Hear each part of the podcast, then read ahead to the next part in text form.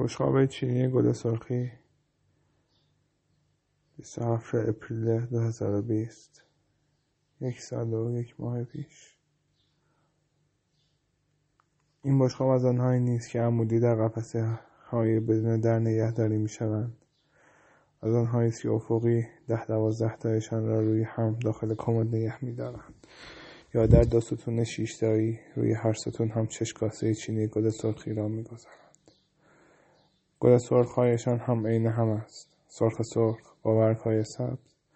و انحناهای دلنشین که تو را یاد گلهای واقعی باغچه میاندازند.